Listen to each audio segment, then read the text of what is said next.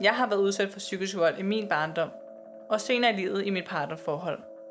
Men jeg vidste ikke, der var noget, der hed psykisk vold før min 20-års alder. Jeg er senere blevet bekendt med, at en stor del af den danske befolkning har været udsat for det. 2,5 procent af den danske befolkning mellem 16 og 64 år har været udsat for psykisk partnervold. Psykisk partnervold er den mest udbredte form for partnervold og rammer dobbelt så ofte som fysisk vold. En anden undersøgelse fra 2020 viser, at det lige så skadeligt for børn at være vidne til psykisk vold i hjemmet, som at være udsat for det. Det kan altså have alvorlige konsekvenser for et barn og voksen. Du lytter lige nu til mig, der er vært, Marie Andersen. Jeg taler med folk fra rundt omkring i Danmark, som har eller er udsat for psykisk vold. Jeg har gjort det til min mission at belyse emnet psykisk vold, så det kan blive normaliseret, at vi kender til faresignalerne og undgår disse personer, der viser tydelige tegn på det. Velkommen til Psykisk Vold podcast. Denne podcast er optaget online og uden mikrofoner. Derfor anbefaler jeg, at du lytter til den uden høretelefoner. God fornøjelse. Hej og velkommen. I dag hører vi anden del af Katrines historie. Hvis I ikke har hørt første, så vil jeg lige henvende jer til at gå en episode tilbage, sådan så I kan følge med i historien og hvad det er, vi skal til at snakke om nu. Og hej igen, Katrine. Hej. Nu har vi jo snakket sådan lidt om, øh, hvis man kan sige det, det er en smule overfladisk omkring din barndom. Og nu skal vi lidt længere ind, hvor det måske gør lidt mere ondt for at snakke om de psykiske ting, der også har været, og hvad for nogle ting, du også har taget med dig. Jeg er sikker på, at der sidder rigtig mange, som tro det eller ej, men faktisk har været igennem nogle af de samme ting. Du sendte jo mig en besked med noget, du så har skrevet ned fra en episode i dit liv, som øh, er den, du skal til at læse op lige om lidt. Vil du sige noget, inden du læser den op? Nej, det tror jeg ikke. jeg husker nogle episoder øh, bedre end andre fra mit barndom, men den her står helt klart for mig, fordi det er gentagende gange, det er sket, den samme episode.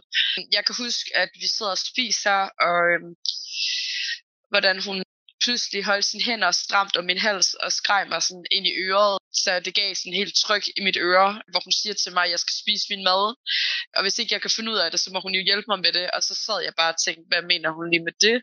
Og så lige pludselig, så kunne jeg bare mærke, hvordan hun tog fat om min kæbe, og øh, nærmest åbnede min mund imod min vilje. Og til sidst så var jeg så svækket, at jeg bare gav efter, så hun kunne proppe maden ned i halsen på mig, for derefter at hive mig ud på badeværelset for at få mig op på vægten, og øh, viste det ikke det, hun gerne ville have, det skulle vise. Så øh, stak hun en finger i halsen, eller bad mig selv om at gøre det, for at jeg så kunne kaste al maden op igen. Hvis jeg så øh, nægtede at spise, eller ikke ville kaste op, så øh, fortsatte det øh, i lang tid. Så det er også sådan en af de episoder, som sidder dybest i mig i dag, fordi jeg kan nemlig huske, at jeg udviklede en spiseforstyrrelse ved de ting, hun gjorde der, hvilket jo egentlig ikke øh, er så underligt.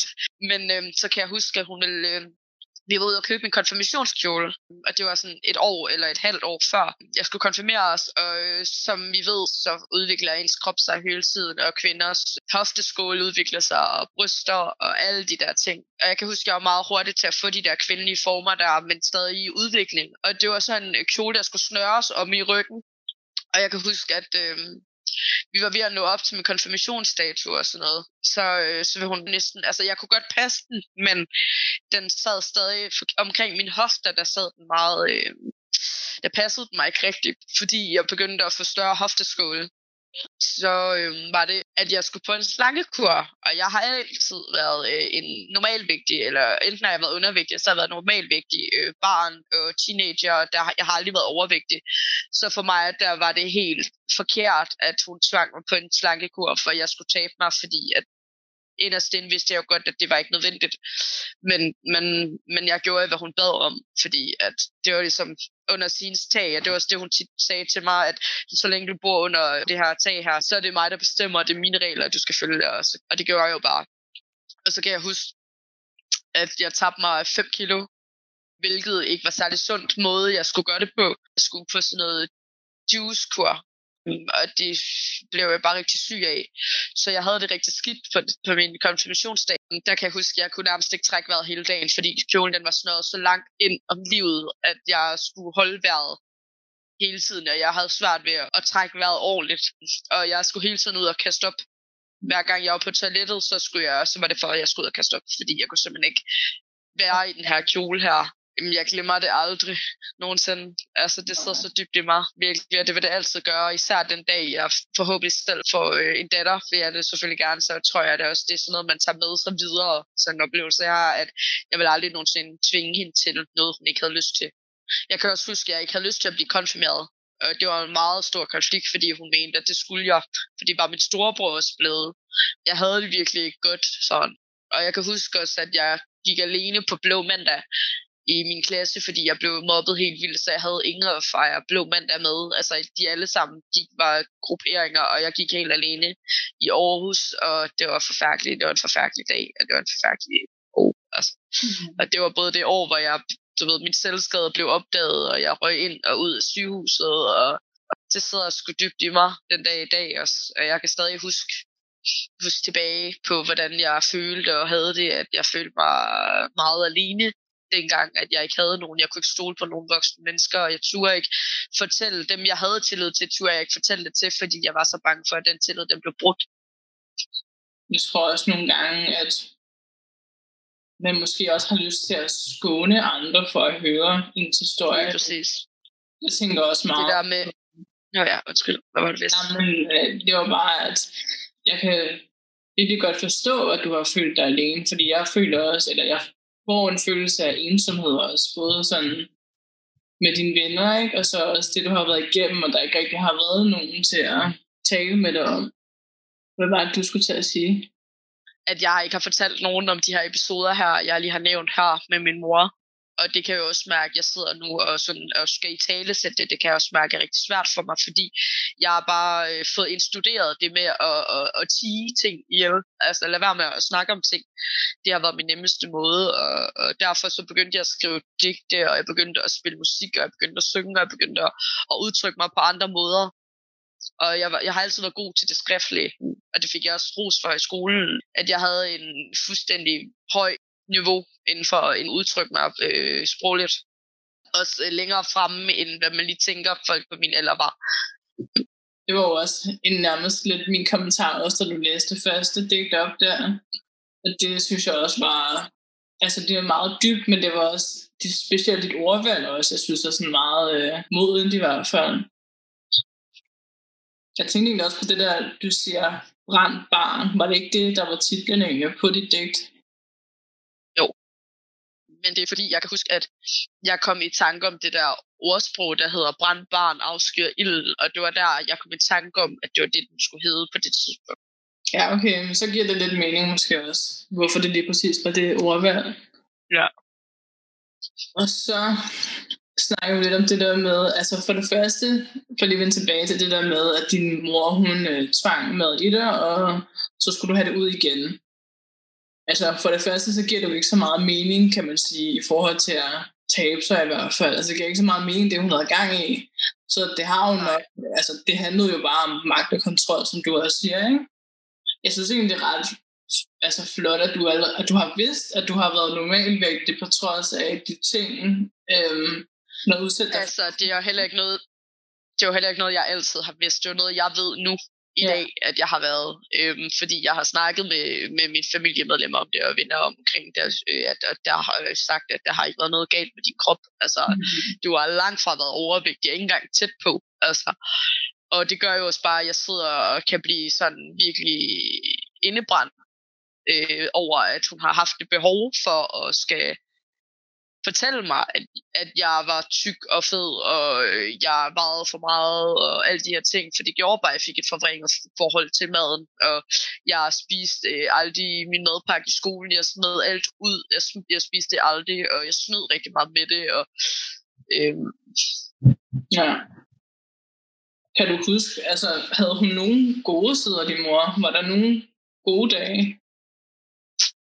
Altså, det er det, der er så svært, fordi at hun har været meget, øh, jeg ved ikke, ekstrem på en eller anden måde, øh, for, øh, øh, forstyrret i sin personlighed. Så enten så var hun meget omklamrende, og sådan, det var sådan virkelig øh, svært at trække vejret omklammerne. eller så har hun været hun bare, som jeg lige har fortalt indtil videre, men, men hun kunne også være sådan, altså når hun var kærlig, så var hun for kærlig. Det var sådan, altså det var sådan noget som, at hun bare skulle være sammen med mig hele tiden, agtig. Altså, øhm, og jamen, jeg skulle ikke være sammen, jeg, kunne, jeg skulle ikke være sammen med mine venner, fordi det der skulle vi være sammen. Og jeg kan huske episoder fra, hvor min mor hun har slået mig, at så hun gået ud og købt øh, smykker, hun vidste, jeg havde ønsket mig, og jeg gerne ville have, for at jeg skulle holde min kæft og ikke fortælle nogen om det.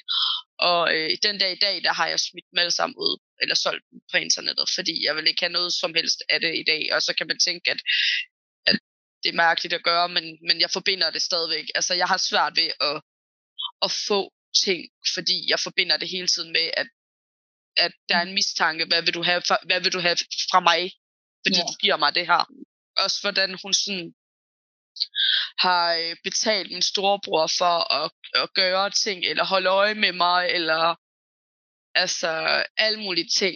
Vi fik gaver, hvis vi havde gjort det godt i skolen, og hvis ikke vi havde gjort det godt, så fik vi det ikke. Så det har også gjort, min bror han er blevet meget ødelagt af den måde, min mor hun har, øh, hun har lært ham omkring materialisme på, og, det, og økonomi, ikke?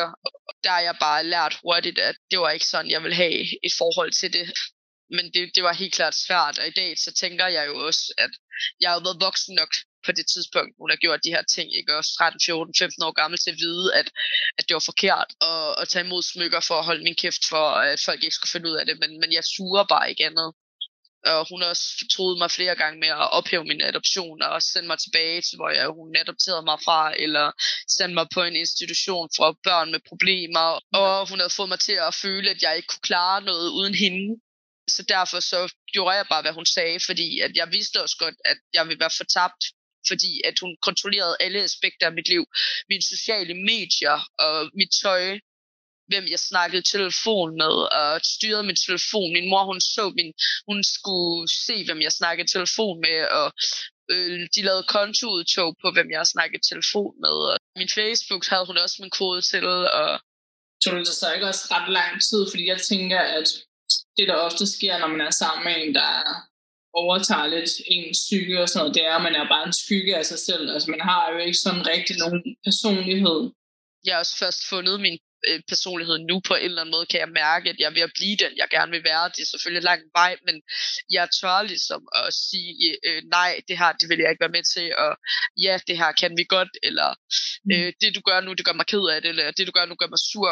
Altså, sådan nogle ting har jeg ikke ytret overhovedet. Jeg har bare bøjet en hver beslutning, fordi at det var bare nemmere og det kan jeg også bare mærke, at jeg tog det med i andre øh, relationer og sådan noget, og det gjorde det bare svært ja. for mig, at jeg bare var så underskud af kærlighed til, til mig selv, og også øh, fra andre mennesker på en eller anden måde, øh, som burde elske mig, ikke? Øhm.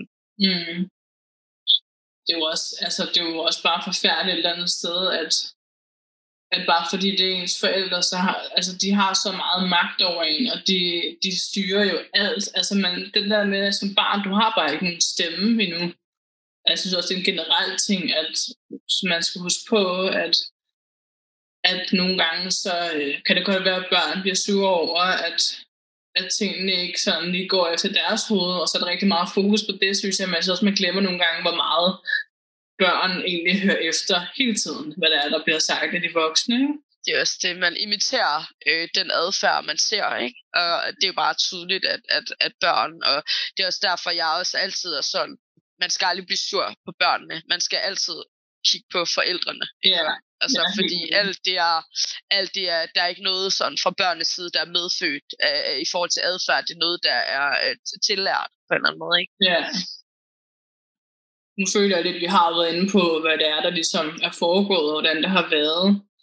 Men da du så var 19, så flytter du for dig selv, eller hvordan? Ja, det gør jeg. Okay. Og hvordan fik du mulighed for det? Det var nok helt klart det sværeste tidspunkt i mit liv.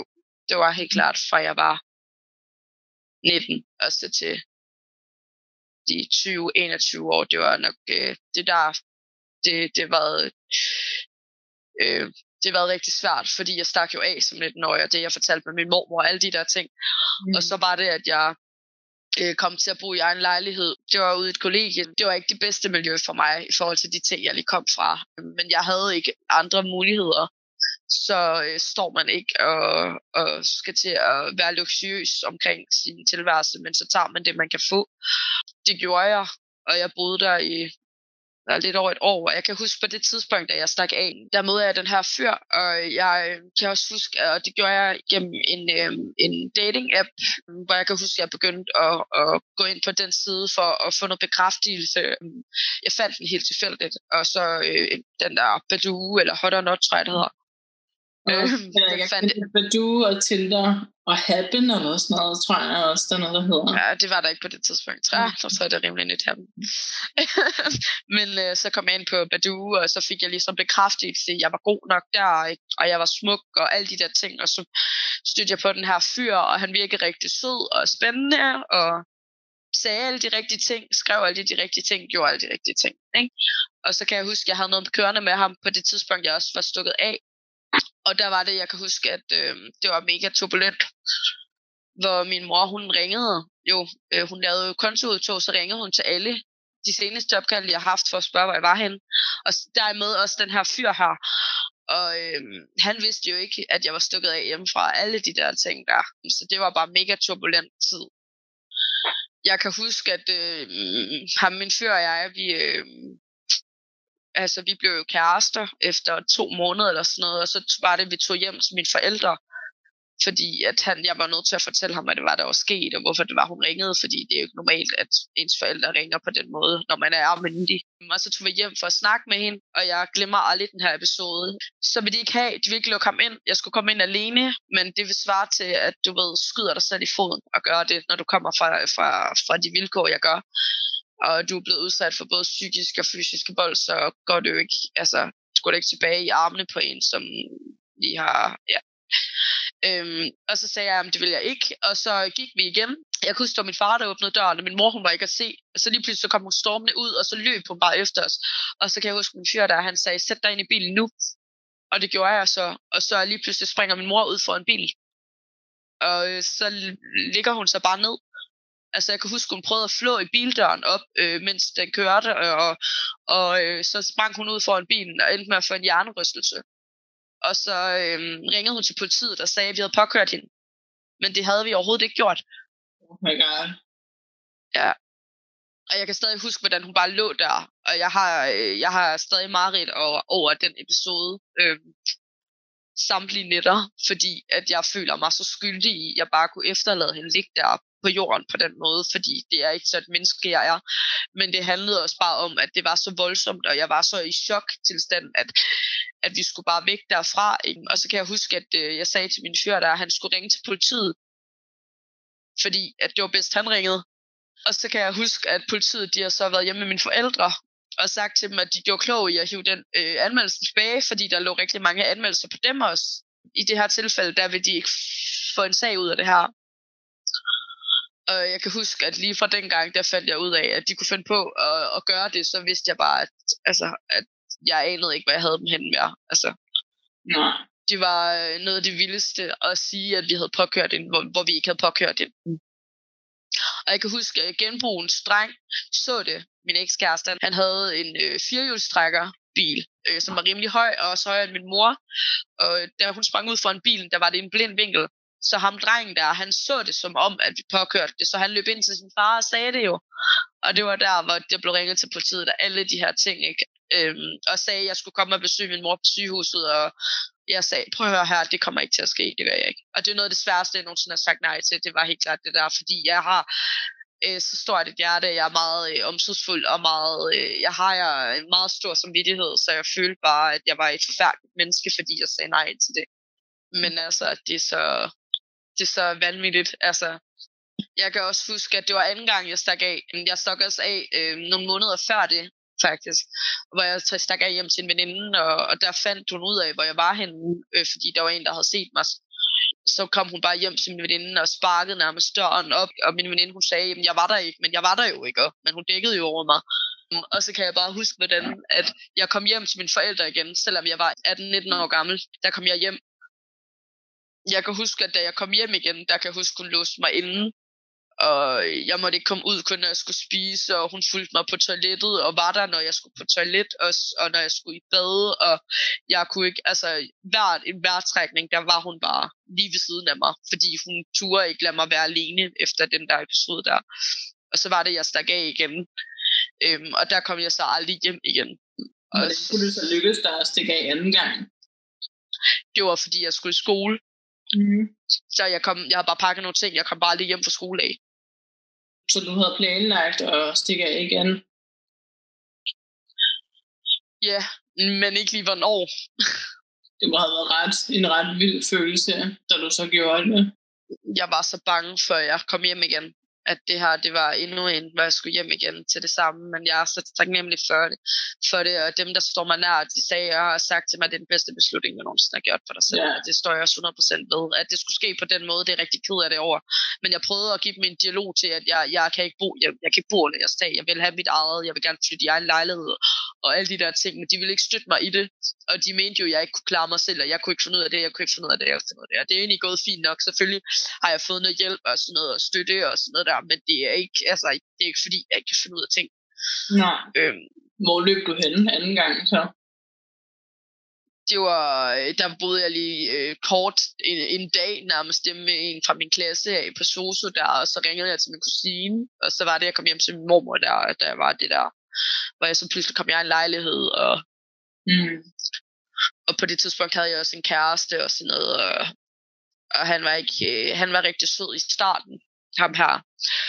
Men så begyndte det bare at komme nogle træk fra ham på det tidspunkt. Jeg føler ikke, at jeg skulle dømme ham. Han fortalte mig, at han røg has øh, en gang imellem. Og så tænkte jeg, okay, fair nok. Jeg har også gjort skade på mig selv. Øh, så jeg skal ikke stå og dømme dig. Vel?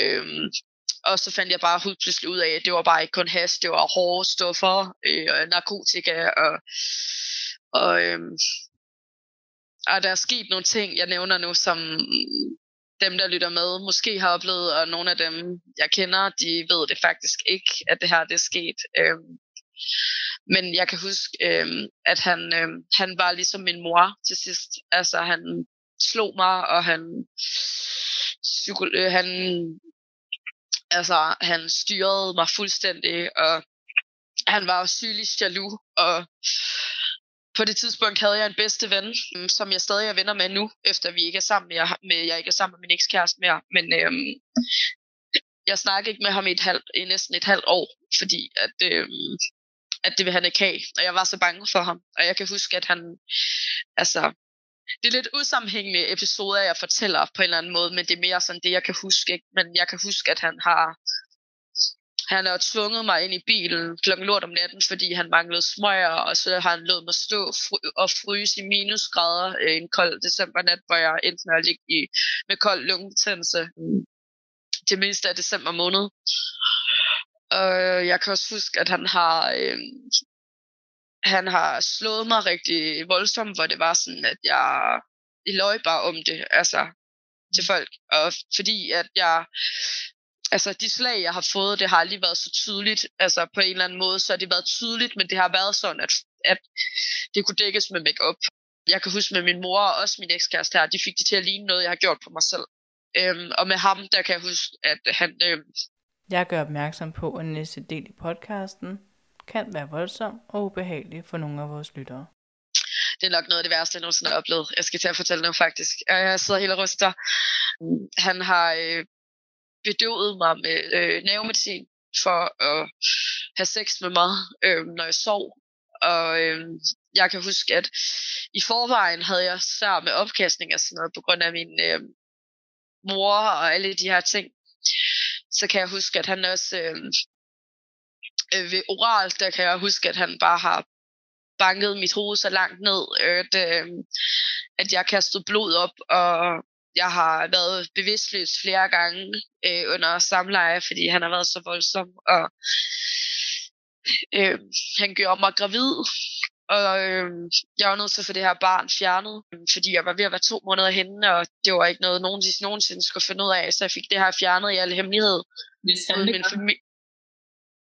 Nej, men det var der en, der fandt ud af, der boede derude. Øh, han var pusher derude, hvor jeg boede.